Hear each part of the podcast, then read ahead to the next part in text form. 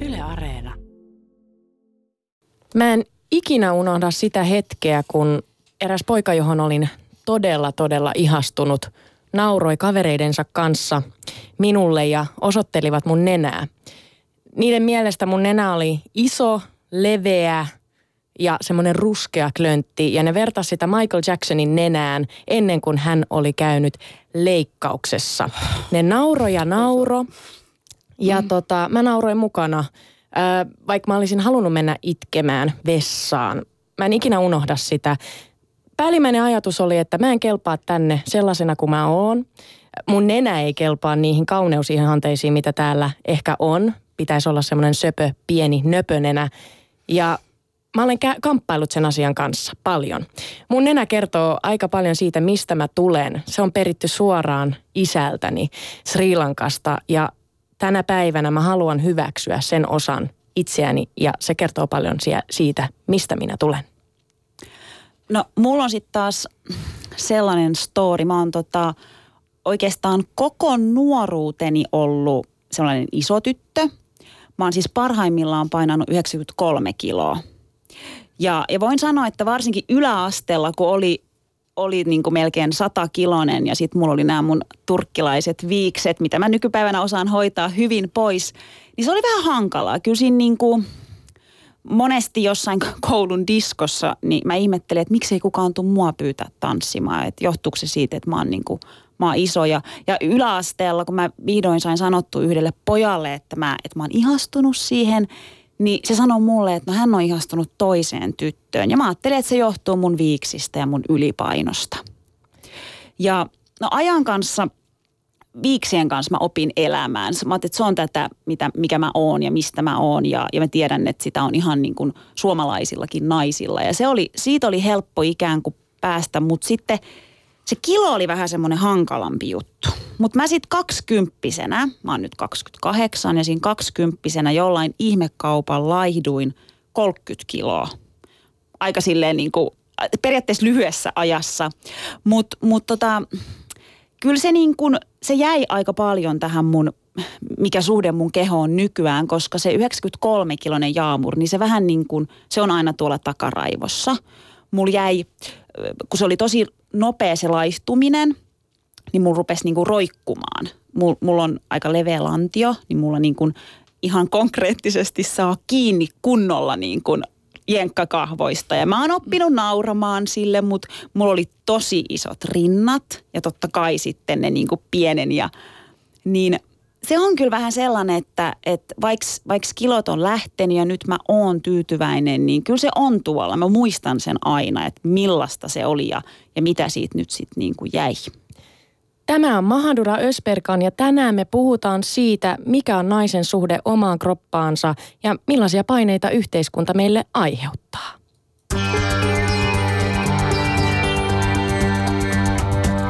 Ylepuheessa torstaisin kello yksi. Mahadura ja Ösberkan.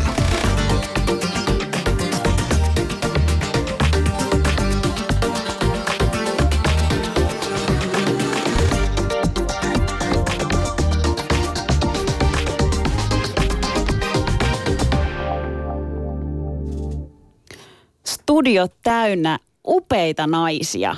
Aivan siis upeita naisia. Tervetuloa toimittaja Iida Henriksson. Kiitos, ihana olla täällä. Ihana, että oot täällä. Ja rintasyövän nujertanut Maria Airola. Tervetuloa. Kiitos, kiva kun kutsuitte. Te kuulitte tuossa nyt vähän mun ja Susanin ajatuksia siitä, että miten me suhtaudutaan omaan kehoomme. Mitä, mitä ajatuksia teille nousi? No, mä oon paljon miettinyt tota, että, että niin kuin miten naisena suhtautuu omaan kehonsa ja pystyykö siihen edes suhtautumaan neutraalisti. Koska nämä teidänkin kertomuksethan kertoo siitä, että jotenkin naisen kroppa ei ole ikinä sen oma, mm-hmm. vaan Se on just se näin. on aina niin kuin yhteiskunnan jotenkin omistuksessa. Ää, kaikilla on ja saa olla joku mielipide siitä, että naisen kroppa on niin kuin, ää, markkinointiväline ja se on poliittinen, se on tosi usein seksuaalisoitu. Että mikä se niin kuin, suhde omaan kroppaan olisi, jos se saisi olla ihan neutraali. Ja mä luulen, että me ei voida edes koskaan tietää sitä, koska sellaista tilannetta ei ole. Mä voin sanoa teille nuoret naiset, että iän myötä helpottaa nämä paineet. Ihana kuulla. Joo. Itse muistan, kun olin nuori, niin mä sain paljon kehuja mun ulkonäöstä. Ja helposti rupesi muodostua se naiseus ja identiteetti sen ulkonäön varaan. Ei ollut kauhean mm. kestävää kehitystä, voin sanoa tässä vaiheessa. Mitä sä tarkoitat? Tuliko sulla jossain kohtaa sitten kamppailuja sen kanssa, että... Ei, vaan mä, mä vaan niin kun, tavallaan sen aallon harjalla, että et, et kun mä saan kehuja ulkonäöstäni, niin mä sen varaan, että mä oon hyvän näköinen, niin mä rakensin sen mun identiteettini. Kunnes kaksikymppisenä niin mä tajusin, että tässä maailmassa on vähän muitakin asioita ja tuli vähän tärkeämpiä asioita. Sä kuitenkin kaksikymppisenä tajusit sen, koska minä olen kaksikymppisenä kamppailu hirveän paljon sen kanssa, että miltä mä näytän ja No Miten mä var- koen itseni? Joo, ei ne varmaan ne paineet ja se ajatus koskaan häviä. Edelleenkin mä nyt 56-vuotiaana, niin äh, paljon kroppani muuttunut, muuttunut niistä ajoista, niin edelleenkin mä haluan olla naisillinen ja viehättävä. Ja sitä sinä oletkin, kiitos, täytyy sanoa. Kiitos, Mutta ootteko te, leidit, tyytyväisiä teidän kehoon just nyt tällä hetkellä? Tällä hetkellä Joo. Mäkin olen tällä hetkellä erinomaisen tyytyväinen mun kehoni, paitsi että kun mulla on toi syöpälääkitys edelleen, niin joka aiheuttaa mulle erilaisia mm, hait, haittavaikutuksia. Eli olen lihonnut 25 kiloa jos, jo, ja sitten myös tämä mm, syöpälääkitys aiheuttaa nivelrikkoa. Niin mun polvet ei kestä tätä painoa, jolloin mun pitäisi edelleen saada tätä painoa pois, mikä on ihan älyttömän vaikeita. Mutta ulkonäö näyksellisesti en laihduttaisi, mutta laihdutan, koska polvet ei kestä. Mutta äh, mun mielestä on myöskin tärkeää olla niinku sheimaamatta. Tai siis mullakin se menee niinku päivästä päivään, että joskus mun mielestä mä oon ihan kauhea, kun mä katson peilistä. Ja että se ei ole jotenkin niinku mun vika, koska sitä niinku painetta tulee joka puolelta. Että et se on myöskin, siitä voi tulla myöskin sellainen jotenkin tuplarangaistus sitten, että jos koko ajan pitää olla hirveän tyytyväinen itteensä, koska ei kaikki välttämättä ole sitä. Että sekin on ihan okei, että saa olla joskus tyytymätön itteensä. No mikä on Iida niin kuin sun suhde sun kehos? No mä yritän pitää sen aika silleen, niin kuin, että mun, mun keho on tällä hetkellä, ää, tai siis että, että mä oon terve ja mä pystyn – tekemään asioita, mä pystyn juoksemaan, mä jaksan tehdä töitä. Mun keho niin kuin tällä hetkellä siinä toimii kaikki toiminnot, mutta se on hirveän vaikea, koska helposti myöskin sitten rupeaa, koska koko tämä mm, aika ja yhteiskunta ja kauneusnormit niin kuin objektifioi naisia, niin sitten se helposti rupeaa niin itsekin objektifioimaan itseään ja näkemään itsensä niin kuin siinä asemassa. Ja se on jotenkin kaksipiippunen juttu. Kyllähän siinäkin, siihenkin voi liittyä paljon niin kuin nautintoa, että välillä saa objektifioida itseään ja, ja saa olla se niin kuin katseiden kohde tai halun kohde. Tai niin kuin, mutta mut että et myöskin sit pystyisi ää, tasapainottamaan se jotenkin, että et on samalla niin kuin aktiivinen ää, tekijä. Toi on mun mielestä mielenkiintoista toi, mitä sanoit, että et, et mä jotenkin kamppailen sen asian kanssa, että saanko mä niin kuin olla joskus pinnallinen, koska kyllä mulle iskee niitä päiviä, mm. että mä oon silleen, mä, mä haluan olla hyvän näköinen ja mä haluan mm. laittaa niinku tiukan mekon päälle ja korostaa mun kurveja, mutta sitten joinain päivinä mä oon silleen, että minkä helvetin takia mä teen tätä ja mä katon peiliin ja mä en niinku ole tyytyväinen siihen ihmiseen, joka siellä katsoo mua mä tiedän, mä tiedän ton ratkaisun, tai mä tiedän miksi susta tuntuu siltä. Siis nyt kun me ollaan naisia tässä ja kukaan ei voi nyt sanoa tähän mitään, mutta, mutta otteko samaa mieltä? Sitten kun on se aika kuukaudesta, niin tuleeko teille semmoinen olo, että te tavallaan epäilette itseänne enemmän? Koska mulla tulee ainakin turvotusta. Musta tuntuu, että mä levenen yhtäkkiä enemmän, mitä mä oikeasti oon. Ja sinullahan on, on se aika kuukaudesta ilmeisesti nyt. No. Äh, muistan, muistan oikein hyvin nuo ajat, ajat. Ei ole huolta niistäkään nyt enää. enää. Joo, olen joka päivä älyttömän kaunis. omasta mielestäni. Mutta mi, miten sä oot ton, tohon tilaan päässyt? No, Koska se ei ole itsestäänselvyys. No ei, ei. Silloin kun mä sain, mä sain niin 52-vuotis synttärilahjaksi niin rintasyöpädiagnoosin. Ja siitä alkoikin sitten aikamoinen ke- kehon myllerrys. Eli ensin tehtiin mulle osapoisto ja toinen rinta pienennettiin. Minulla oli myöskin isot rinnat. Ja sen jälkeen, kun menin lopputarkastukseen tai jälkitarkastukseen, niin sanottiin, että se rinta on täynnä syöpää, se on poistettava kokonaan. No rinta poistettiin kokonaan ja mun vatsasta tehtiin samassa leikkauksessa sitten rinta minulle. Ja sitten alkoi sytostaattihoidot ja lähti mun pitkät paksut punaiset hiukset ja ihan viimeistä hiusta myö, myöden ja lähti kuulumat ja lähti ripset ja sitten tosiaan vähitellen tämä 20, tai aika nopeastikin tämä 25 kiloa lisää pain, painoa ja, ja identiteetti oli ollut aika lailla siinä mun, mun pitkässä paksussa punaisessa hiuksessa ja, ja niissä isoissa rinnoissa. Että se oli mun tavaramerkki. Niin se oli aikamoinen niin kuin konkurssi siihen mun, mm. mun naiseudelle. Ja mä mietin, että, että mitä, mitä mä oon niin kuin naisena, että onko mun naiseus niissä mun rinnoissa ja niissä hiuksissa. Ja kun mä sitä aika pitkäänkin mietin, niin mä että no ei se nyt hitsi vieköön ole, että, että mä oon niin paljon muutakin. Mä oon äiti ja mä olen todellakin kumppani ja mä olen nainen. Oliko se, oliko se Marja niin kuin, ö, oliko se vaikeaa tavallaan niin kuin kohdata ne muutokset, mitkä tuli? Mit, tuliko ne tosi nopeasti ne vai kerro nimen, joo, prosessista? Nimen, joo, nimenomaan kun ne tuli niin nopeasti, että kyllähän minulla niin kuin kaksikymppisestä tai 15-vuotiaasta, milloin nyt naiseksi al- alkoi tulla, niin, niin tokihan se siihen viisikymppiseksi oli kroppa muuttunut ihan älyttömästi. Ei se ollut enää todellakaan semmoisessa timmissä kunnossa. Mutta se, että, että ne muutokset on tullut niin monen kymmenen vuoden aikana, niin se mieli pysyy mukana siinä ja pystyy, pystyy hyväksymään sen kehon muutokset. Mutta sitten kun ne tulee tälleen nopeasti, niin esimerkiksi kun mut oli leikattu, niin mua hävetti käydä saunassa. Et kun mä ajattelin, että muut naiset katsoo, että, että toi on tämmöinen rujo ja kauhea. Ja mä pidin itteni ihan älyttömän rumana – Mun täytyy Maria tässä kohtaa keskeyttää sinut, ja koska minä olen nähnyt sinut mm. saunassa ja sillä me ollaan tutustuttu. Meillä oli sellainen naisten iltama, missä puhuttiin nimenomaan kauneudesta ja äh, naisihanteista. Ja mä bongasin Marian sieltä, en tuntenut sinua aikaisemmin, mutta sulla oli upea tatuointi. Mä näytän sen teille, kun me ollaan, Näytä. tässä, me ollaan tässä naisten kesken, paitsi tuolla on siellä on mies. Meidän... Joo, hän, wow. hän meni onneksi takin, takin. Nyt meillä on oh, mikä ihana. upea wow. rinta siinä, joo, jossa on Joo, puhukaa siitä. Kertokaa millainen mm-hmm. se on, kun kuljat ei näy. No siinä on tommonen oikein kaunis pyöreä rinta. Nänni on tehty, kerro se nännistarina, koska mä en Joo, sitä muista. Nän, nänni on nypätty, koska tuota, koko rinta lähti, niin nänni myös lähti, niin nänni on nypätty tuosta mun ihosta ja sitten se nännipiha on tatuoitu ja se nännipihan väri on katsottu mun tuosta toisesta rinnasta. Aika upeata. Wow. Joo. Ja siinä oli niitä kukkia ympärillä. Se on elämänlanka. Mä olen kietoutunut elämänlankaan. Se menee tuolta mun selä, selä se jatkuu tuonne mun selkään ja ja kun mä sut siellä saunassa näin, mä oikeasti kiinnitin huomiota, että vau mikä nainen. Jotenkin sä kannoit sun kroppan niin ylväästi.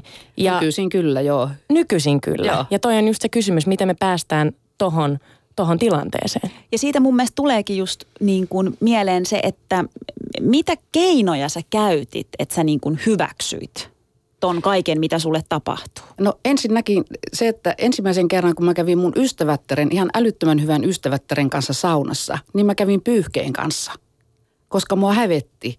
Ja jotenkin musta tuntuu rujolta ja likaselta ja inhottavalta, että mä oon tämän näköinen nykyisin.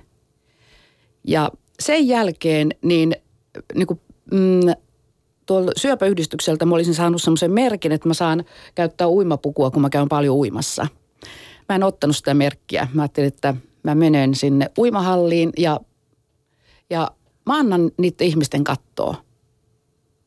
Ja silloin mulla ei ollut vielä tätä tatuointia siinä. Kyllä mä huomasin, että ihmiset katto, mutta mä en niin kuin välittänyt siitä. Että mä niin kuin tavallaan siedätin itseäni niille ihmisten katseille. Ja sitten ajatuksissa niin mä käänsin sen sille, että nämä on niin kuin mun elämäni sota-arvet. Mä olen syöpää vastin, ta, vastaan taiste, taistellut ja, ja mielestäni sen nyt hyvin, hyvinkin selättänyt. Ensi vuonna ehkä toivon saavani terveen paperit tästä sairaudesta. Niin ajattelin, että okei, ne saa näkyä. Ja kumminkin se arpi häiritsi mua itseäni kauheasti – ja sitten mä kävin erilaisia mm, tämmöisen psykodraamakurssin, joka oli tarkoitettu rintasyöpänaisille. Ja siellä tuli ajatus päähän, että olen kietoutunut elämänlankaan. Ja mä ajattelin, että miten mä sen toteutan. Ja, ja toteutin sen näin, että tatuoin sen elämänlangan ja nyt mä olen kietoutunut siihen. Ja nyt olen ylpeä siitä ja lapset kyselevät uimahallissa ja mä mielelläni kerron, mitä mulla on tapahtunut lapsen taso, tasoisesti upea tarina. Tämä on Mahadura Ösperkan ja tänään me puhutaan naisen suhteesta omaan kehoonsa. Ylepuheessa Mahadura ja Ösperkan. Iida, sulla on ollut omia kamppailuja oman kehon kanssa. Kerrot, kerrotko vähän lisää siitä? Mm, mä nuorena, ehkä 17-18-vuotiaana sairastuin aika pahaan syömishäiriöön, joka alkoi vähän niin kuin bulimian oireilla, mutta sitten se kehittyi niin kuin todella pahaksi anoreksiaksi, joka sitten uusiutui muutaman kerran niin kuin siinä vähän päälle kaksikymppisenä vielä. Mm. Ja se on ehkä vähän niin kuin, kun mä mietin tuota sun selviämistarinaa, että, että se, se on vähän niin kuin toisenlainen jotenkin – että sä tavallaan menetit sen kontrollin sun vartalostas. Mm, mm. Mutta mulle se oli päinvastoin, että se mun vartalo oli niin kuin jotenkin ainoa tapa kontrolloida maailmaa. Tai tuntui, että no nuorena tyttönä, naisena kävi läpi niin kuin paljon kaikkia ajatuksia ja äh, perfektio, olin aika perfektionisti siihen aikaan ja sellainen kilttikympin tyttö ja halusin niin kuin aina suorittaa ja – ja olla paras kaikessa. Ja sitten sit jotenkin se, että, että kun maailmaa ei pystykään hallitsemaan täydellisesti, niin se syöminen ja oma kroppa oli se ainoa, jota jotenkin pystyy kontrolloimaan. Ja siitä tuli sellainen tapa jotenkin ää, lievittää mun jotain eksistentiaalista angstia, joka, joka sitten niinku kehittyi vakavaksi syömishäiriöksi. Ja, ja olin, olin aika sairas pitkään. Mm, niin. Sul varmasti niin kun kehossa tuli muutoksia. Mm. Miten sä suhtauduit niihin? No jotenkin anoreksiassa niin ne kehonmuutokset on vaan niin kuin, ne on vaan se oire, mutta se sairaus on jossain ihan muualla. Että se on sun mielessä ja sun päässä ja sehän on niin kuin psyykkinen sairaus. Että se oli kyllä ehkä se vaikein osa siinä, että kamppailee koko ajan niin kuin tavallaan itseään vastaan ja että se sairaus ottaa susta sit kontrollin, vaikka se paradoksaalisesti lähti siitä, että mä halusin itse pitää kontrollin itselläni. Ähm, että sitten se, se niinku, kaikki syömishäiriöitä sairastavathan ei niinku näytä mitään ulkoisia niinku, merkkejä siitä, että mulla nyt näkyy anoreksiassa se, että mä, mä laihduin todella paljon ja, ja olin niinku pahimmassa kohdassa niin huonossa kunnossa, että mä en ylioppilaskirjoituksissa tyyliin jaksanut istua sitä neljää tuntia pystyssä, koska se oli niin kuin liian rankkaa.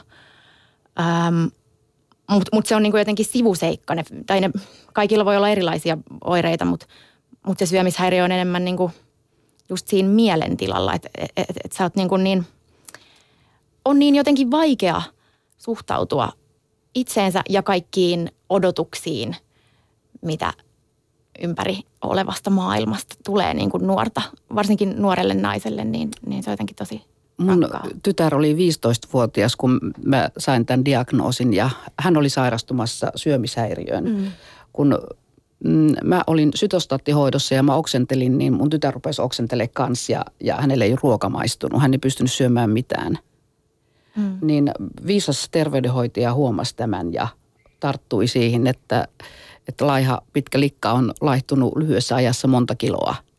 ja pystyttiin puuttumaan, kun mä olin siellä sängyn pohjalla, että minust, minulla ei ollut poveria, enkä mä huomannut sitä. Toi on kyllä tosi tärkeää, just että tuollaisiin pystyttäisiin puut, puuttumaan ajoissa, ettei sen tarvi mennä siihen, että näkyy jo ne fyysiset mm. oireet, vaan että siihen puututtaisiin paljon ennen kuin Aivan. rupeaa niin Ja se on, se on mielenkiintoista, kun se on niin psyykkistä, että mä huomaan, että mulla on itsellä koska mä en ole täysin suomalainen, mun kehonrakenne on vähän erilainen.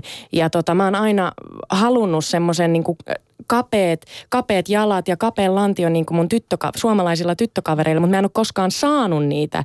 Ja sitten mä huomaan, että mä oon mennyt sellaiseen ajattelumalliin, että mä, mä oon lakannut syömästä, mä oon, mä oon alkanut käymään salilla ja sitten mä huomaan, että vaikka mä laidun ja laidun ja laidun, ei se lantio mihinkään häviä. Mm. Ja se on pelottavaa, mi- miten, miten syvälle siinä joutuu ja sitten kun mä oon... Ja miten tiukka se on se, nimenomaan. se kuva. Mm. Miten tiukka se on ja miten niin. vaikea sieltä on päästä pois. Niin ja siinä raamiin pitäisi kaikkien, mahtua, kaikkien naisten mahtua samaan koteloon. Niin, eikö se ole kauheata, että me niinku fiksut naiset täällä puhutaan siitä, että – miltä me näytetään. Eihän sillä ole niin mitään merkitystä. Sillä ei pitäisi olla mitään merkitystä. Mm. Me soitettiin eräälle upealle naiselle, Veera Korhoselle. Ja joo, hänkin No kerro sinä nyt, kun haluat puhua. Veera Korhonen on siis 34-vuotias blokkaaja, joka pitää blogia nimeltä Tyyliä metsästämässä. Ja hän haluaa kannustaa tämmöisiä niin kuin ylipainoisia naisia pukeutumaan miten halutaan ja olemaan sinut itsensä kanssa. Nyt kuullaan yksi upea tarina myös. Sitä aina ihmetellään nimenomaan, että miten Veera sinä voit olla noin niin kuin, eh, tykätä itsestäsi olla, sulla voi, miten sulla voi olla noin hyvä itsetunto ulkonäkösuhteen, vaikka sä oot noin lihava. Sehän on se perimmäinen kysymys siellä, koska eh, ikään kuin se ei ole sallittu ja hyväksyttävä, varsinkin niin kuin ylipainoisen naisen, niin pitäisi aina vihata itteensä. Mutta mä oon aina miettinyt niin, että mä oon aina rakentanut oman itsetuntoni niin pitkälti niin kuin sisältöni varaan. Mua kiinnostaa paljon enemmän se, mitä mä osaan, millainen mä oon, mitä mä teen. Niin sitten tavallaan, kun sen on rakentanut sinne, niin sitten on hirveän helppoa tykätä siitä ulkovuorestakin. Mm. Minkälaista palautetta sä oot saanut tästä sun blogista sen kautta? Mä saan tosi vähän semmoista niin kuin, tosi dissaavaa tai niin kuin negatiivista mutta totta kai kyllä sitäkin on siellä aina niin kuin riittänyt. Että et semmoisia, mitä on jäänyt mieleen, niin on mun mielestä aika huvittavia. Esimerkiksi jossain vaiheessa, kun mä kerroin siitä, että mä olin jäänyt työttömäksi, niin, niin mulle siis kommentoitiin, että sun varmaan kannattaisi laihduttaa, niin työllistyisit paremmin. Oikeasti? Oho. niin kuin sille, että selvä, minäpä tähän valokuvaan portfolioon, niin pistän seuraavan kerran niin perseeni kuvan. niin sehän kertoo siitä, miten hyvin mä kuvaan. Ja, ja sitten toisaalta mä vastasin tälle ihmiselle, että tiedätkö mitä, että jos mun ylipaino suojelee mua joutumasta sellaisen työpaikkaan, jossa se mun ulkonäkö on niin kuin suurempi arvo kuin sit se, millainen mä oon ja mitä mä teen ja miten hyvä mä oon siinä, niin mä oon ihan hirveän onnellinen. Että mä en missään nimessä halua sellaisten ihmisten kanssa joutua tekemään töitä, joilla olisi niin pinnalliset arvot. Viimeisten kuukausien aikana niissä on useampi kommentteja mun blogiin tai Instaan jonkun kuvan kohdalla, jossa on joku mun asukuva, joku, että että ei vitsi, että ootko hoikistunut ja niin kuin sitä sit totta kai hymiöitä perään, tai että voi ei, että ootko laihtunut, että ketäs mä sitten kohta seuraan, jos et niin kuin, tai se on niin kuin hämmentävä. A, voin kertoa heti, en ole laihtunut, on suurimmillani ikinä. Ö, B, mitä sitten, jos olisinkin laihtunut, niin kuin, mitä se kuuluu kellekään. Miksi aina kuvitellaan, että joka ikinen nainen ilahtuu siitä, että sit sille sanotaan, että sä näytät niin kuin sä olisit laihtunut. Mä haluaisin niin kuin rikkoa sen kehän, että niin kuin kuvitella, että se on jotenkin aina joku autuaksi tuo, se on aina ok kommentoida toisen niin painoisuutta laihtunut. Öö, koetko että tämä yhteiskunta aiheuttaa sulle jotain paineita sun kehoon liittyen? Mm, no siis mä sanoisin sille, että no yhteiskunta tai sille, kaikki ympäristö, niin kuin mä sanoin, niin täällä on paljon semmoisia viestejä, jotka yrittää tehdä niin, mutta mä henkilökohtaisesti jotenkin en ota niistä paineita. Siis mä ärsynnyn, mä ärsynnyn ilmiöstä, mutta en mä ota henkilökohtaisesti paineita.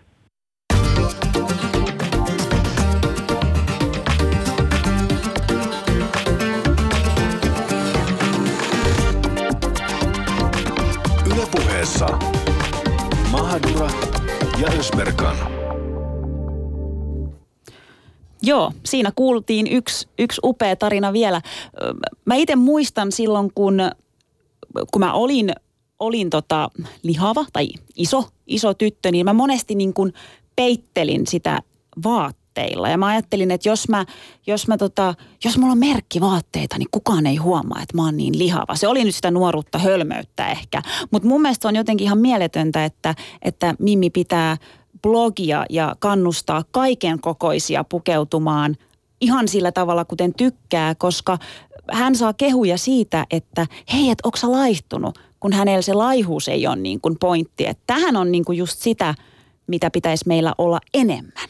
No toihan on just sitä, että, että jotenkin niin kuin meidän yhteiskunnasta niin, kuin niin moni alitajuisestikin romantisoi sitä hentoutta ja että naisen kuuluu olla jotenkin pieni ja, ja hauras. Ää, ja ihana kuulla, että on ihmisiä, joihin, jotka pystyy niin kuin olemaan näiden odotusten niin kuin yläpuolella. Et, et se on myös mielenkiintoista. Mä oon itse haastatellut monia tutkijoita, jotka on tutkinut niin syömishäiriöitä ja, ja ne sanoo kaikki, että, että, että se on niin kuin, sitä ei voi niin kuin tarkasti sanoa, että miksi jotkut ää, sairastuu esimerkiksi syömishäiriöihin, että, että joihinkin ihmisiin nämä normit vaikuttaa, koska nämähän ympäröi meitä kaikkia samalla tavalla, mutta et, et jotkut ihmiset on niin kuin tavallaan alttiimpia ää, niiden vaikutukselle. Mutta just toi, että pääsisi niinku pois siitä ikuisesta romantisoinnista ja että jopa niinku sairautta niinku tavallaan romantisoidaan. Ihan, koska, ihannoidaankin. Joo, koska joo. siinä ei ole niinku mitään seksikästä, vaan se on vaan ihan kauheeta. Ja, et niinku, Todella ja, ja älyttömän vaarallista ja mä olin äitinä kyllä sitten ihan äärettömän huolissaan, huolissaan mm. ja äärettömän kiitollinen terveydenhoitajalle, että, että siihen terveydenhoitaja ymmärsi puuttua mm. ajoissa.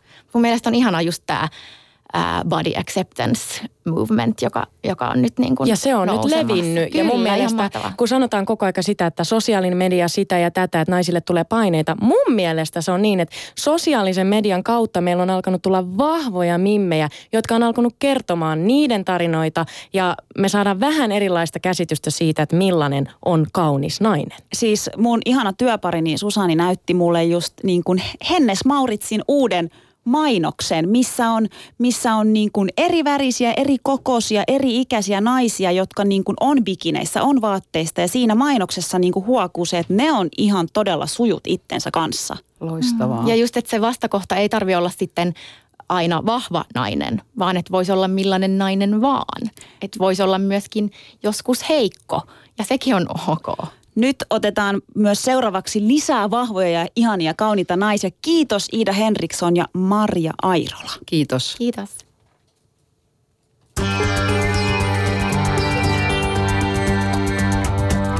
Ylepuheessa torstaisin kello yksi. Mahadura ja Ösberkan.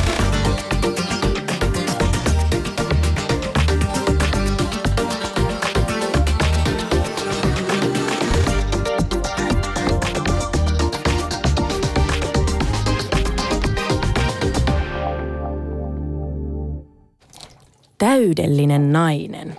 Kasvot. Vahva keskikolmio. Täydellisissä kasvoissa pupillien välimatka toisistaan on hieman alle puolet kasvojen leveydestä korvasta korvaan. Lisäksi etäisyys silmistä suuhun on hieman yli kolmannes hiusrajan ja leuan etäisyydestä. Kasvoissa tulisi olla symmetriaa ja vahva keskikolmio. Kasvojen kolmio muodostuu leveistä silmistä ja sopusuhtaisista huulista. Silmien tulee olla kirkkaat kirkkaat. Tärkeää on myös se, että hampaat ovat valkoiset. Hiukset pitkää, tuuheaa ja luonnollista. Rinnat, pystyt ja sopusuhtaiset. Vartalo, hoikka, mutta ei liian. Tänään keskustelemme naisten suhteesta omaan kroppaansa ja nyt tässä osiossa syvennymme siihen, mitä paineita yhteiskunta aiheuttaa naisen kropalle. Studiossa kaksi upeata naista. Tervetuloa yksi feministipuolueen puheenjohtajista Varda Ahmed sekä toimittaja Reetta Räty. Moi. Kiitoksia kutsusta. Tervetuloa. Kuka leidi teistä samaistuu tuohon äskeiseen kuva, kuvaukseen täydellisestä naisesta? Se on siis tehty useista tutkimuksista, että naisen pitäisi olla just tuollainen. Kun tuolta tuli, niin osasiko te, pystyykö te nappaamaan mitään sieltä? Mm, a- aika vähän. Mutta kauhean tutulta kuulosti. Jotenkin niin kuin vähän masentavan kliseiseltä. Kyllä, semmoinen jotain, mitä en tavoittele. Niin ja jotenkin, eikö niin kuin, jos mä ajattelisin, missä oli se kohta, että niin kuin särmä, itsevarma, rohkea, Asenne, mage, asenne, mimmi. Tuossa oli Niin kuin- nimenomaan, tuosta Niin. puuttu kaikki luonteeseen liittyvät asiat, niin. että kuva, kuvailtiin semmoinen tietyn näköinen ihminen. Mä en samaistunut mihinkään oikeastaan noista. Kun puhutaan tästä kolmionmallisesta kasvoista, m- mulla on pyöreät kasvot, niin en mä samaistunut. Naiset, eletäänkö me teidän mielessä yhteiskunnassa, jossa nainen saisi vapaasti päättää sen, miltä hän haluaa näyttää?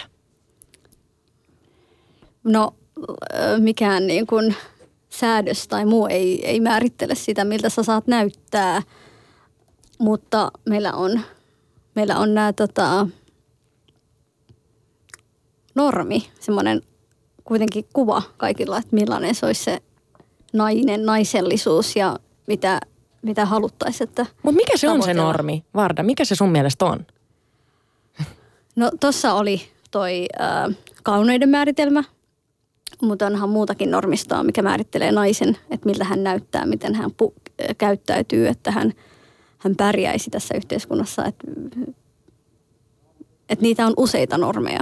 Sehän on jännittävä ajatus, että jos pystyisi purkamaan itseltään ympäriltään tämän vankilan ja sitten saisi tietää, että minkä näköisenä mä lähtisin aamulla kotoa ja minne, jos mä oikeasti olisin vapaa normeista. En tietenkään mä vapaa niistä, mä pukeudun aamuisin joksikin ihmiseksi ja, tota, ja, ja meen tekemään joitakin asioita, joista mä onneksi ajattelen tosi paljon, että nämä on, että nämä on niin kuin mun omia valintoja, mutta kyllä mä oon silti hirveän tietoinen siitä, että mikä kaikki niihin vaikuttaa. Se on vähän vaikea se ajatus siitä yhteiskunnasta, kun eihän tuolla tietenkään mitään yhtä yhteiskunnan ääntä, joka multa nyt vaatii asioita, vaan niin kuin me Se on pitäisi se ehkä vähän. Mm. niin me pitäisi vähän ehkä pilkkoa sitä, että minkä tyyppisiä ne on ja ja tota niin, mm, minkä ikäisiltä naisilta odotetaan minkäkinlaista käytöstä tai minkäkinlaista ulkonäköä ja niin edelleen. Sitä pystyy hahmottamaan paremmin ja silloin niitä ehkä pystyy niitä omia valintoja tekemään vähän paremmin, jos hiffaa, että, että mit, mit, mikä se yhteiskunta on, joka siellä normittaa. Mä mietin nyt esimerkiksi, että missä työssä sä oot ja ähm, kuka sua näkee, niin sä mietit, että miltä sä näytät ja millaisen, ähm, millaisen kuvan sä annat itsestäsi. Että todennäköisesti mä pukeudun eri tavalla, jos mä menen eduskuntaan, kun, kun mä tuun tänne. Mä mietin, että kenen eteen mä menen ja kenet mun pitää vakuuttaa ja ähm, kuinka vanhalta mun pitää näyttää. Että äh, mä oon nyt jos jotenkin semmoisessa sen näköinen, että mä voin olla se kaksikymppinen tai että pahimmassa tapauksessa niin kuin, että se vaikuttaa siihen. Siis va- vaihteleeko Varda vähän tyyliä sen mukaan, että kun sun pitäisi näyttää vähän vanhemmalta, niin sitten tulee joku kotelomekko tai... No m- m- mä tiedän, että jos mä haluan näyttää van- tai ikäiseltäni tai tota, vakavasti otettavalta, niin mä mietin, että miltä mun pitäisi näyttää. Um, Mutta se on niinku muuttunut viime aikoina. Minkä Mä- ikäinen sä oot? Mä oon 31. Niin, koska mä oon 42 ja mä, mä oon jotenkin todennut, että ikä on tosi mielenkiintoinen juttu. Meitähän siis pyydetään koko ajan käymään jotain siis taistelua ikääntymistä vastaan. Ja jos maailmassa sanotaan, että niin kuin valitset taistelusi, niin jo tässä on yksi taistelu, johon en ole ajatellut osallistua. Varma tappio tiedossa, enkä edes ymmärrä mikä motiivi. Mä niin kuin näiden ryppyjen kanssa, mä en suostu olemaan näistä huolissaan. Mä en ymmärrä, miksi mun pitäisi käydä jotain taistelua tätä vanhen. Niin kuin, ai, kyllä mä näen sen peilistä, että siellä se tapahtuu. Mulla ei ole mitään muuta vaihtoehtoa kuin satsata luonteeseen, koska tämä niin kuin Itse se on- romahtaminen se on tulee tapahtumaan. Se on vaikeaa, koska esimerkiksi mun, mun äiti on sanonut mulle ihan suoraan, hän on palvelu, palveluammatissa ja tota, hän oli hakenut töitä, niin tämä pomo, hän oli mies, hän sanoi ihan suoraan mun äidille, että kuule sä oot liian vanha akka tänne, akka, sano, käytti sanaa akka, että hän haluaa nuoria naisia, semmoisia meneviä ja, ja, ja tällaisen kuvan me halutaan antaa meidän yrityksestä myös, että tämä on niin kuin nuorekas. Ja se on jotenkin jäänyt mietityttämään mua, että okei, että, että äiti oli silloin nelikymppinen ja upea nainen muuten, by the way, kaikki ne ryppyinen ja, ja muuta, niin onko meillä joku yläikäraja, että hei, jossain kohtaa esimerkiksi me ei tulla saamaan niin kuin enää Jaamorin kanssa duunia. Nyt me sa- kaikki sanoo, että me ollaan nyt nain, nainen parhaassa iässä, eli alle 30. Nyt luodaan se ura ja kohta se loppuu. Okei, mä, me mietittiin tosi, mä oon miettinyt tosi paljon tota, että se riippuu musta työ, työstä, missä sä oot. Että minkä näköisenä, minkä ikäisenä sä oot, ö, sä oot tota, sopiva siihen tai joku haluaa sut siihen ja palvelualat on. Mä, mä muistan itsekin, kun on ollut palvelualalla, niin mä oon meikannut joka ikinen päivä. että mä näytän siistiltä. Mutta sitten jos mä teen jotain muuta työtä, jos mä menen lasten eteen koulussa, niin en mä mieti semmoisia asioita, että mun pitää näyttää siistiltä tai meikatulta tai... Um, ja ne on semmoisia asioita, mitä vastaan mä koko ajan niin kuitenkin kamppailen.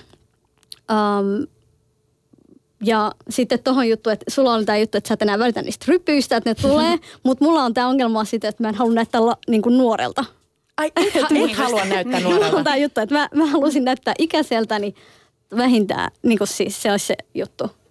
Niin, siis kun otettaisiin vakavasti. Niin. Tässä, on, tässä on kyllä myös se, että, että, että silläkin hetkellä, kun mulle tai sun äidille sanotaan, että, että kuulis vanha akka, että nyt me tarvitaan nuorempia, niin me ei saada alkaa vihaamaan niitä nuorempia, jotka kelpaa. Tämä on vaarallista. On Tämä on mm. vaarallista sekä, sekä meille, jotka vanhennutaan, mutta se on vaarallista myös niille nuorille.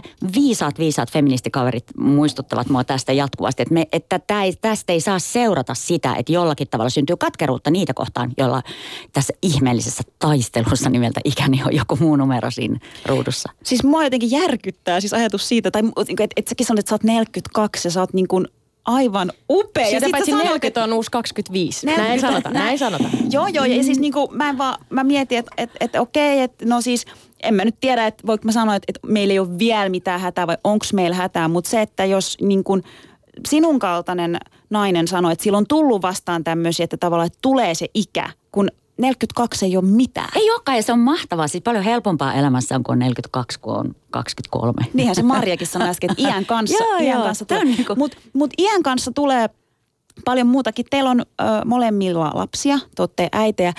Mitä, minkälaisia kehon muutoksia teillä on tullut äiteydestä? Mitä osaatte siitä sanoa? Me ehdittiin puhua tästä tuolla. Joo, sulla on tuoreempia kokemuksia. Joo, mulla on kaksi pientä lasta ja ähm, no mä oon nyt siinä siis symbiosivaiheessa, että lapsi on koko ajan niin kuin, äh, kiinni ja äh, mun äh, ruumiinkuvani on muuttunut ja mä en enää tunne, mä en tiedä paljon mä painan, mä en tiedä mikä kokonen mä oon, mä en tiedä mitkä vaatteet sopii eikö, mulle. Eikö sä välitä vai onko se tavallaan, niin kuin, onko se sivuttanut sen asian vai eikö sä vaan enää ehdi miettimään sitten semmosia? No ei sitä ehdi, siis mähän ei. olin erikokonen puoli vuotta sitten. Okay. Ja mä tunnen olemaan erikokonen varmaan taas puolen vuoden päästä, että tota se on, oikeastaan se on hirveän, miten sano, mä en ehdi tehdä monia asioita, mitä mä ehdin tehdä silloin, kun mulla ei ollut lapsia. Ja moni, niistä liittyy totta kai, niin kuin, että miten mä huolehdin mun kehostani. Että voisinhan mä huolehtia siitä enemmän liikkumalla, enemmän tota, rentoutumalla, tämmöistä, niin ei se ole pelkästään semmoista, että niin kuin pukeutuu ulkonäköpaineiden takia, vaan Mm. Mä, oon niin. niinku, mä oon siis vähän niinku huo, huolissani ja huolissani, mutta kun mulle sanotaan, että sulla on tommonen synnyttäjän lantio. Mä en tiedä, miten mulla voi olla synnyttäjän lantio. Mä en ole siis, en ole niinku synnyttänyt, mutta mä en tiedä, onko se hyvä asia, jos on synnyttäjän lantio, sanokaa. Mutta sitten mä mietin, niinku, että mitä tälle tapahtuu, kun se on nyt leveä, niin mä, mua niin kuin huolestuttaa ajatus siitä, että et onko se niin kuin pam, 30 kiloa. Sulle tulee muita huolia. Siis, ei, okei, ei se syntyä, muita joo, huolia. ei se syntyä, mulki on sanottu tota, sä oot hyvä. Sulla Mitä hyvä. se niinku tarkoittaa? Siis musta siis se voi olla kiertoilmaus sille, että sä, sä oot vähän erinäköinen kuin me perussuomalaiset.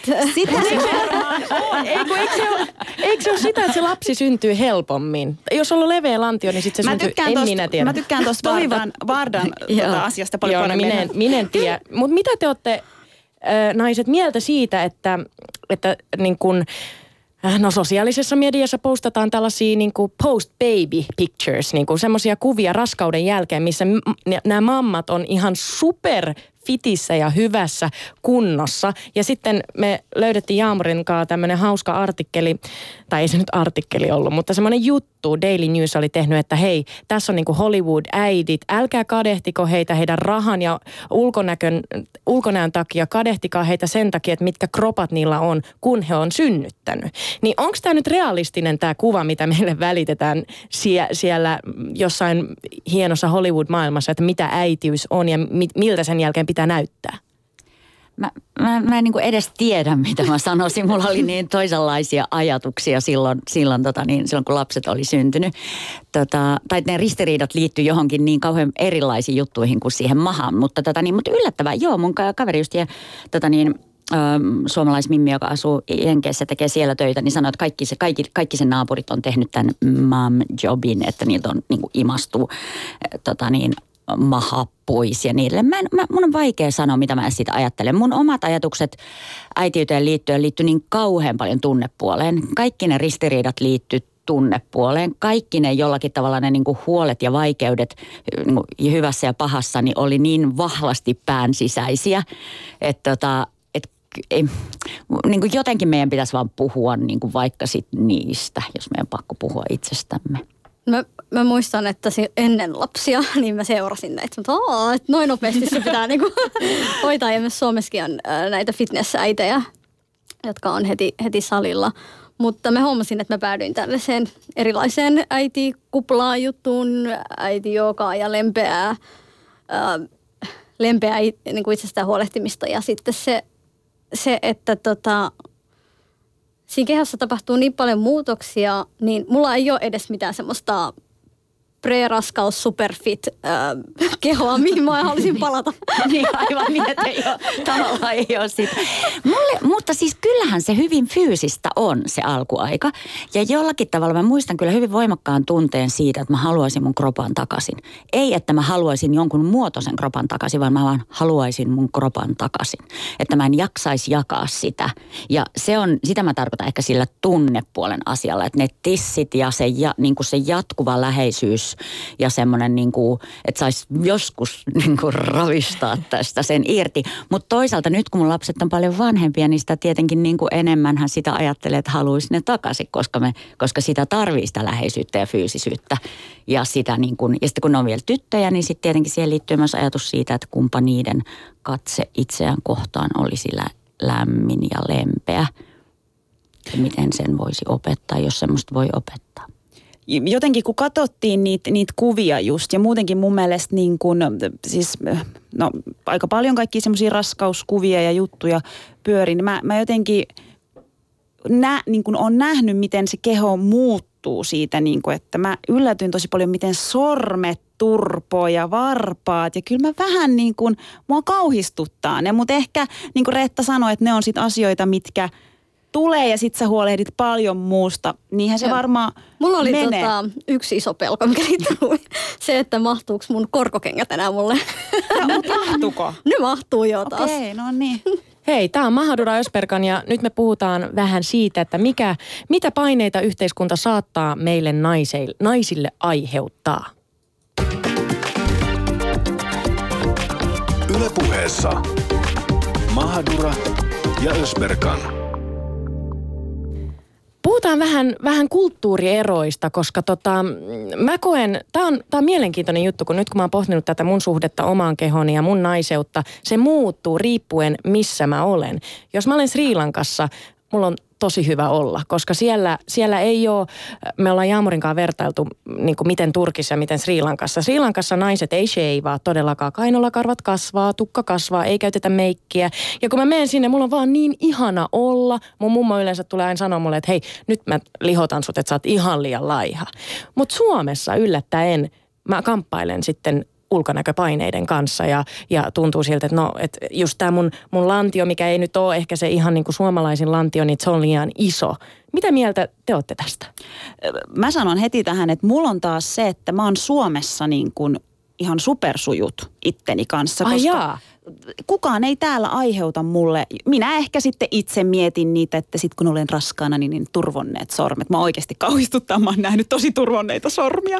Mutta siis ö, taas taas Turkissa esim kun mä nuoruudessani siis painoin 93 kiloa ja laiduin siitä ja, ja mulle ei muistutettu, silloin kukaan ei tullut sanomaan, kun mä olin lihava, mutta kun mä olin laihtunut, niin vielä tänä päivänä, nyt viime kesänä kun oltiin Turkissa, ne muistuttaa mua siitä, että sä olit niin iso, että sä istuit, niin sä veit kahden ihmisen paikan. Että miten sä laiduit noin paljon? Ja joka kerta kun sinne menee, niin sitä niin kuin miettii, että, oh, että taas pitää se sama, että miksi koko ajan sitä niin kuin muistutaan, että kun täällä taas se asia ei tuu, sen ei tarvitse tulla niin kuin esille. Onko teillä, pystyttekö samaistumaan? Et eri tota, kulttuurissa tai eri maassa. Toi, toihan on hyvä, että mäkin olin varmaan pyöreä lapsi. Ähm, ja sitten totta kai ne muistaa, jotka muistaa, että minkä, millainen oli, olin. Ähm, mulla on taas semmoinen että Suomessa mun ei niin paljon välitä siitä, että onko mulla nyt kulmakarvat ok vai ei, mutta sitten tota, mä huomaan, että just jossain arabimaissa siellä on todella tarkka.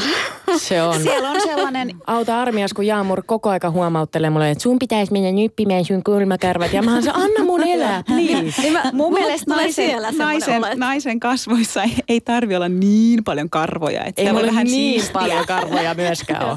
niin mä luulen, että siellä niin kuin mä, mä, jos mä oon ollut lomalla Turkissa tai jossain arabimaassa, niin sitten on ollut semmoinen, että nyt pitää niin pistää kymmenen lasia, että päälle. päälle ulos siis oikeasti, että siellä on niin Kyllä, kyllä, toi on totta. Eri Tämähän vaan siis osoittaa ja näyttää. Se normi tulee näkyväksi, kun vaihtaa yhteiskuntaa ja kulttuuria. Se normi tulee näkyväksi ja silloin tajuaa, että se normi on olemassa. Se on musta hirveän hyvä esimerkki sun Sri Lanka-esimerkki, koska silloinhan se vaan, se vaan niin kuin kuvaa sitä, että Aa, täälläkin se on. Että mä voin ajatella, että täällä sitä ei ole, koska musta tuntuu vapaalta, paitsi kun mä menen oikeasti jonnekin muualle, niin se, se tota niin, tulee näkyväksi. Mulla on, mulle tulee niin kuin sille jo jo niin kuin Tukholmassa semmoinen olo, että, voi, että noilla on niin kuin, niiden lapset käyttäytyy ihan niin kuin puu, just silleen valkoiset hampaat, niin kuin tuossa teidän jutussa esiinnyttiin. Ja, ja niin kuin jotenkin, että et, mä semmoinen nuhrune olo, mutta ei se haittaa kotoisa se olo on silti. Joo, nämä on mielenkiintoisia juttuja, koska niin kuin, niin kuin sanottu, Jaamurhan haukkuu mua hipiksi. Just sen takia, että mä en laittaudu niin paljon, mutta... Muista se ei ole, se ei ole haukkumasana. niin, mutta mut Jaamur on, se, se, sä käytät sitä haukkumasanana. En mä käytä. No okei, okay, rakkaudella. Mutta siis ö, mä itse olen pyrkinyt pääsemään irti koska mullakin on niitä kummituksia. Mulla on ollut se ajanjakso, jolloin mä oon käynyt sairaalosen paljon salilla ja laihduttanut ja katsonut, mitä mä syön. Mä oon halunnut päästä siitä kaikesta eroon. Ja tota, sit just just kun mä oon puhunut mun serkkumimmien kanssa Sri Lankassa ja miten vaikuttaa, että niillä on niin tosi hyvä itsetunto. Ja, ja ne, puke, ne, ne pe, pukeutuu peittävästi ja, ja, ja niin kuin ne sanoo, että hei, et Susani, että me ei haluta olla mikään niin kuin halun tai, tai ää, niin kuin se, ne ei halua olla seksi, seksiobjekteja. Siitä syystä ne pukeutuu tosi niin kuin peittävästi. Ja mä, mä kokeilin sitä sitten sillä että totta kai Sri Lankassa mun pitää pukeutua peittävästi. En saa näyttää reittä eikä mitään muuta, mutta mä aloin sitten Suomessakin pukeutumaan silleen, että mä oikeasti peitin ihan tänne niin kuin, äh, käsivarsiin saakka, siis mikä tämä on, ranteisiin Rante. saakka ja nilkkoihin saakka, semmoisia mekkoja. Alkoi tulee huomautuksia, että sä oot alkanut pukeutua telttoihin. Mutta samalla must, mä Minä koin, sanoin sen No sinä muun muassa, mutta samalla mä koin, että jotenkin mut otettiin enemmän tosissaan, jos piti puhua vakavista keskusteluista esimerkiksi miesten kanssa. En tiedä, oliko tämä mun päässä vaan tämä asia, mutta sellainen olo mulla tuli toihan on just se asia, mitä me haluttaisiin vaikka murtaa. Että sut voitaisiin ottaa tosissaan, että sä et olisi kävelevä seksisumpoli ja sun pitäisi koe miettiä, että miltä, mitä sä, mitä sä tota, puet päälle, ähm, jotta, jotta se miehen katse ei olisi koko ajan sinussa tai harhailisi, vaan ku, kuulisi sinua. Että tota, mutta sä sanoit itsetunto ja se on tosi tärkeä sana koko tässä asiassa, että se että susta tuntuu, että niillä on tosi hyvä itsetunto. Musta se on ihana kehu ihmiselle. Joskin täytyy saada olla tietenkin myös siinä tilanteessa, jossa se on rakentumassa. Mutta se on niin kuin, tai sen, en tiedä onko se kehu ihmiselle, mutta se on niin kuin, jos joku on mageeta, niin se jos ihminen on onnistunut pääsemään semmoiseen tilanteeseen, että sillä on riippumatta siitä, miltä se näyttää, niin hyvä itsetunto. Ja se on todennäköisesti silloin myös hyvä itsellä olla siinä kropassa. Mm. Meillä on studiossa vieraana kaksi upeaa naista, Reetta Räty ja Varda Ahmed. Mutta me ollaan kaikki toimintakykyisiä täysin. Me pystytään kävelemään, meille, koko maailma on meille avoin. Mutta entä jos me istuttaisiin esimerkiksi pyörätuolissa? Kerropa Jaamur, kenelle me soitettiin? Öö, me soitettiin vammaisaktivisti Raila Riikoselle ja, ja me kysyimme hänen suhteesta omaan kehonsa. No mä oon oikeastaan oman kehoni löytänyt nyt vasta niin kuin aikuisiällä tässä ihan viime vuosina. Mutta nyt, nyt tuntuu, että on semmoinen, semmoinen olo, että on niin kuin hyvä olla omassa, omassa kropassa. Mikä se on se tie, minkä, tai kamppailu, minkä olet joutunut itsesi kanssa käymään? Mulla on vaikea liikuntavamma ja tosi näkyvä vamma, eli mun selkäranka on S-muotoisella kiemuralla ja mä liikun sähköpyörätuolilla, niin mä en voi niin kuin keneltäkään ihmiseltä peittää sitä ja mä oon ulkoisesti aika erinäköinen kuin, niin kuin keskiverto jalan kulkevat ihmiset. Niin se on tietysti vienyt, vienyt aikansa ja varsinkin tuossa teiniässä otti aika koville, kun piti miettiä sitä, että voiko, voiko kukaan mua haluta ja rakastaa, kun mä oon fyysisesti niin erilainen. Miten sä Raila koet sun naiseutesi tänä päivänä? Oikeastaan mä tunnen itseni enemmän naiselliseksi tai naiseksi kuin, kuin menneen vuosina, että mä oon ollut aika tämmöinen, semmoinen, että mä en ole niinkään korostanut kauheasti naiseutta, niin että mä en, mä en pukeudu hameisiin enkä niin kuin, naisen muotoja paljastaviin vaatteisiin, mutta, mutta nykyisessä suhteessa niin on, on kyllä oppinut siihen, että, että miten mun kannattaisi itse arvostaa mun, mun kroppaa ja niin kuin mun naiseutta ja naisena olemista. Aivan ihana kuulla. Millaista kuvaa sinun mielestä, Raila, meidän yhteiskunta välittää siitä, että millaisten meidän naisten pitäisi olla? No kyllähän se aika kurjaa, kurjaa on niin ajatella tälleen liikuntavammaisena tai fyysisesti erila- erilaisena, niin se kuva, mitä on tuolla bussipysäkkimainoksissa tai tuolla näkyy, että enhän minä millään tavalla solahda siihen, siihen muottiin niin sanotusti, että, että se on, se on aika, aika haastavaakin varmasti nuorille, koska, koska tota, kaikki ei sitten kuitenkaan mahdu siihen mallin mittoihin ja niihin, siihen muottiin, mitä, mitä ehkä, ehkä yleisesti ajatellaan, että mikä on, mikä on kaunista ja mikä on, mikä on seksikästä ja mikä on naisellista. Että, että mun mielestä jokaisen pitäisi saada kuitenkin olla oma itsensä ja myös pitäisi hyväksyä niin kuin erilaiset. Miten meidän suomalainen yhteiskunta on ottanut huomioon naiset, jotka elää sun kaltaisessa tilanteessa? No kyllä mun mielestä paljon töitä on vielä tehtävänä, että sen takia mä itsekin olen, olen tota, opiskellut seksuaalikasvattajaksi ja haluaisin tuoda esille niin kuin vammaisten ihmisten ja varsinkin just naisten seksuaalisuutta ja ylipäätään sitä, että jokaisen ihmisen pitäisi saada toteuttaa itseensä haluamallaan tavalla, että on tässä vielä työsarkaa tehtävänä, tehtävänä että ei sitä välttämättä yhteiskunnassa ole kovin helppo, helppo niin kuin erilaisena ihmisenä kyllä tänä päivänä vielä olla ja elää. Ylepuheessa Mahadura ja Ösberkan.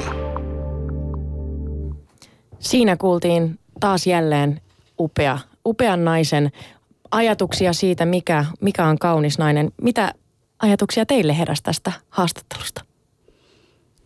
Mä ajattelin ehkä sitä, että, kun, että miksi me ylipäätään puhutaan jostain tämmöistä. Miksi me niin kuin, maailma on täynnä asioita, joista pitäisi puhua. Ja nyt me ollaan tässä puhumassa, että miten naiset ja ulkonäköpaineet ja niin edelleen. Niin ehkä tämä haastis kuitenkin niin kuin osoittaa, että miksi näistä pitää puhua. Että sä pystyt toimimaan Kyllä. edes tässä yhteiskunnassa, jos, se jout, jos sun pitää ensin ylittää tämä, miltä sun pitäisi näyttää asia. Se on vahva todistus siitä, miksi me puhutaan oikeastaan ole niin kuin tärkeästä ja isosta asiasta. Ja että meidän pitää tajuta se. Eikä kuvitella, että, sitä ei tar- että se, se on jotenkin turha – asia. Ky- kyllä. Sitten mä mietin, tota, että erilaiset kehot, että äh, ihan vaan, että jos me joudun miettimään sitä, että tää, täällä ei ole kauheasti tarjolla vaatteet, jotka sopis mun keho, keholle täydellisesti, tai siis sille hyvin, niin mitä sitten semmoiset semmoset kehot, joilla on, tota, jotka on ihan, ihan niin kuin erilaisia kuin se normi, um, tai että mihin, mihin ne pääsee, mitä ne voi, miss, missä voi kulkea, uh, mitä palveluja tarjotaan, miten sua kohdellaan terveydenhuollossa. Mm. Ja jotenkin jännällä tavalla tässä, tässä se, että missä roolissa sä oot. Et mä oon ajatellut toimittajana usein sitä, että että, että se alkeellinen versio tästä niin kuin naismiesasiasta on se, että mä niin kuin lasken, että meidän toimitus on nyt tuottanut näin ja näin monta juttua, jossa nainen on pääosassa ja mies on pääosassa. Ja sitten kuitenkin se on niin, niin kuin, se on vasta alku sille, että missä roolissa ihmiset on. Että missä roolissa hän niin kuin meitä haastetaan, onko se aktiivisia toimijoita vai jotakin se, että, että onko nyt kauheata, kun, kun että et miltä joku asia tuntuu. Se sitä, mikä rooli sulla on yhteiskunnassa. Mun mielestä me, me juteltiin Railan kanssa aika pitkäänkin ja Raila nosti sellaisen asian esiin, kun mä kysyn, että onko hänellä äh, niin kuin rooli, roolimalleja, naisia, joita hän ihailee. Hän sanoi, että no eipä oikeastaan, ei ainakaan median, median kautta, että hänen roolimallit tulee ystäväpiiristä, muita vammaisaktivisteja ja, ja mun mielestä on jotenkin järkyttävää, miten kapeeta kuvaa me esitetään naiseudesta ja naisellisuudesta. Koska mä muistan pienenä sen myös itse, että musta, mä luulin, että mä oon, mä oon Suomen ainoa ruskea tyttö. Oikeasti mä luulin, koska mä olin meidän koulun ainoa, hyvin pitkään lukioikäiseksi saakka. Mä olin aina se ainut. Ja sit vasta mä aloin tajumaan, että wow, että hei, että mä muutin Helsinkiin, että mä aloin näkee muitakin ihmisiä, jotka näytti minulta. Ja mä toivoisin, että jotenkin tätä tuotaisiin lisää. Joo, ja niitä pitää etsiä. Kyllä. Sun pitää etsiä niitä. Ketä to, toi on se juttu. Mä haluan, että mun lapset niin ei joudu etsimään ulkomailta niitä roolimalleja tai Just näin. U- oman näköisiä ihmisiä. Uh, tai uh, ne ei joudu roudaamaan Lontoosta meikkejä. Tai, siis semmoista, että täältäkin pitäisi löytyä minulle tarkoitettuja tuotteita. Uh, minun keho, keholle, ke, kehoani pitäisi olla... Mm, meillä oli, se, meillä oli Lolaudussaka missi. Et, siis, et nyt on mini, minimäärä ihmisiä, jotka on ollut mun näköisiä telkkarissa. Ähm, tai... Ja siinäkin on joku kiintiö. Aina on joku yksi. Yksi, yksi, yksi. Ja yleensä jos mut on pyydetty jonnekin vaikka haastatteluun tai paneelikeskusteluun, niin mä huomaan, että mä, mä edustan nimenomaan sitä ruskeata tyttöä, jonka pitää nyt vähän niin kuin avata tätä keskustelua siihen suuntaan. Miksi meillä ei voi olla niin kuin useampi ruskea tyttökeskustelu? Miksi se pitää olla aina joku kiintiö? Mutta mun mielestä siinä on myös se, että sehän lähtee myös siitä, että meidän pitää enemmän hyväksyä itsemme. Kun se on myös fakta, että kaikki naiset ei ole täysin sujut itsensä kanssa, mikä, mikä on niin kuin myös yksi ongelma niin kuin jokaiselle itselleen. Niin miten, miten te koette sellaisen, että miten me saatais naiset hyväksymään itsensä enemmän sellaisina kuin ne on? Mulle se on ainakin ollut tosi pitkä tie ja se on varmaan vieläkin kesken, mutta tota niin, äh, roolimallit auttaa se oikeasti auttaa. Ei tarvitse katsoa niitä, niin kuin, niitä mitkä ne olikaan ne Hollywood-mimmit. Täällä on niin kuin ihan hemmetisti makeita ketä, mimmejä, ketä jotka vetää, sun, ketä on sun roolimalleja? Hyvin. Mun roolimallit on varmaan aika paljon liittynyt mun, mun niin kuin työyhteisöön ja, ja siihen, että kun toikin pystyy, niin mäkin pystyn. Joo, mä mietin taas sitä, että niin kuin, en mä, ei käytä sitä siihen, että pitääkö mun hyväksyä itteni, vaan se, että niin kuin yhteiskunnan kaikkien pitäisi hyväksyä mut muut sellaisena kuin mä oon, niin ehkä mä oon rakentamassa semmoista yhteiskuntaa tai haluan olla tekemässä sitä.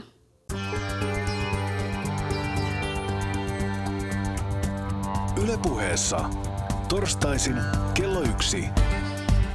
Mahadura ja Ösberkan.